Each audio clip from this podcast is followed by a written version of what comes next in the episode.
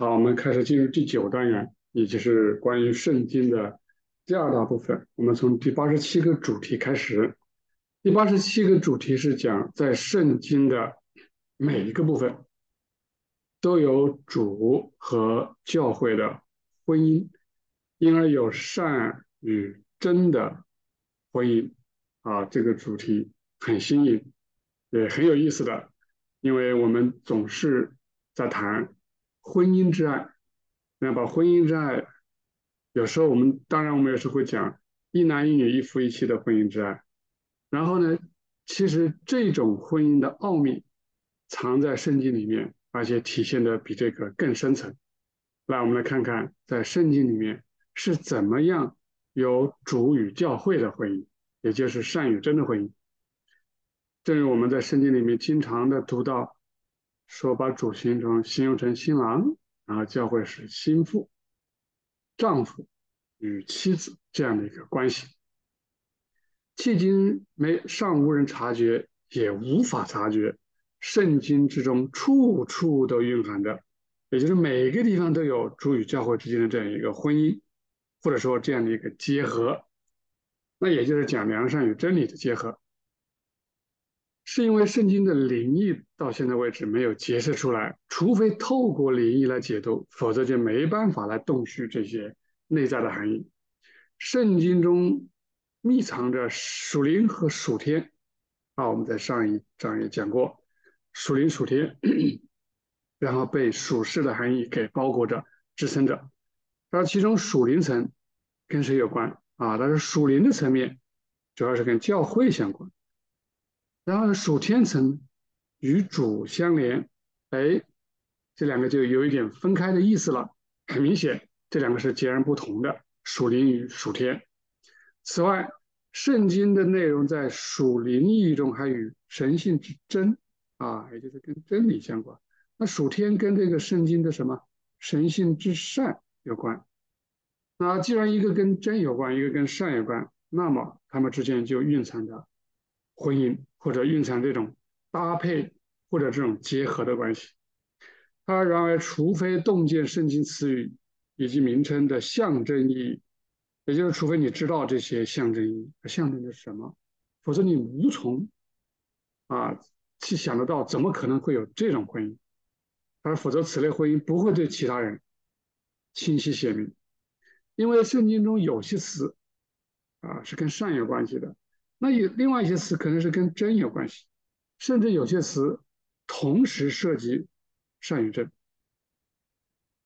因此，如果没有这些知识，那圣经中这些这种婚姻的关系我们是看不到的。啊，这也就是为何这个奥秘至今为止不为人所知的原因。所以紧接着就说了，他说因为圣经中有这样的婚姻，啊，既然是婚姻，就是。一夫一妻，对吧？一男一女或者成双作对，那么这种表达在圣经里面能不能举些例子呢？啊，他说在圣经中经常出现，而且他有些出现的词，它好像是同同同义词啊，但是它又不是重复的。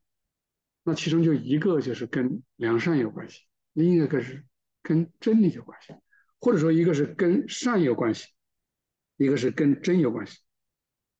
它两个在一起的时候，就产生了善与真的这一个结合啊。善与真，如果通俗讲，就是一个是真的，一个是好的，真的必然是好的，好的必然是真的，真的与好的是分不开的啊。他说，因此成为一体。他圣经的圣洁、神圣啊等等，也都是因为因此而来啊，因为有这样的结合，因为只要是神圣的作品。啊，你所有的神圣的工作，你一定是善与真，真与善的结合，也就是好的一定是真的，真的一定是好的，一定是两个的结合，你这个谈得上是神性的作品。然后接着他就举了很多例子，他说，如果你仔细读圣经，你就会发现有些双重表达，比如说弟兄与同伴，贫困与贫困与穷乏，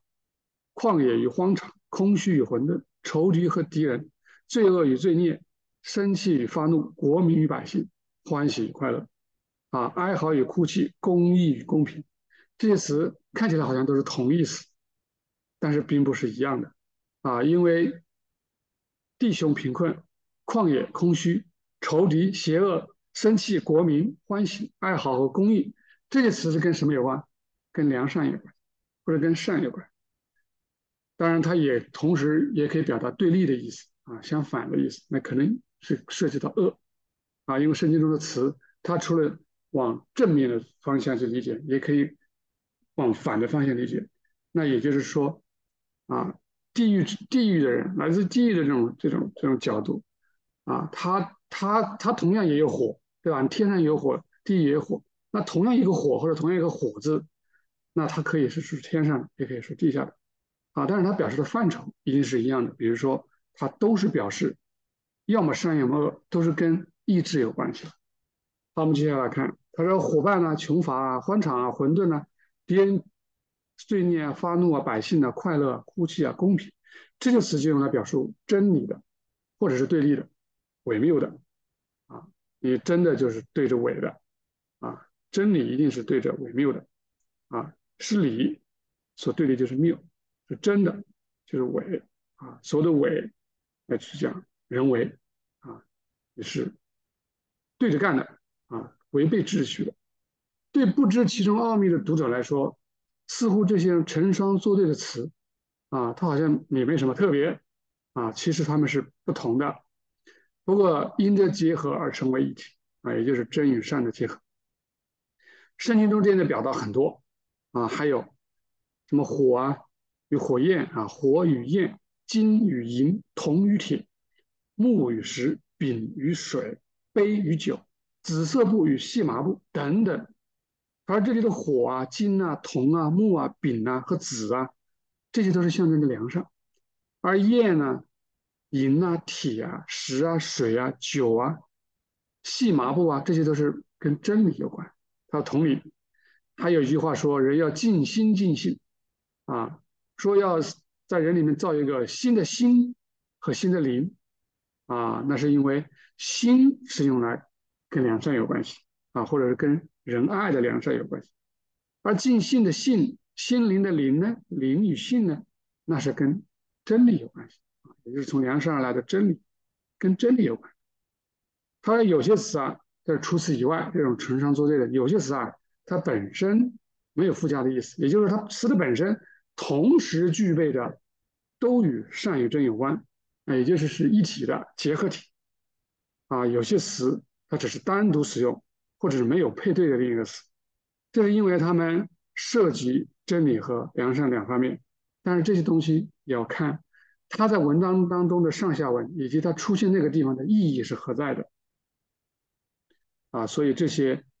里面的这些奥秘还有很多事情指向天使。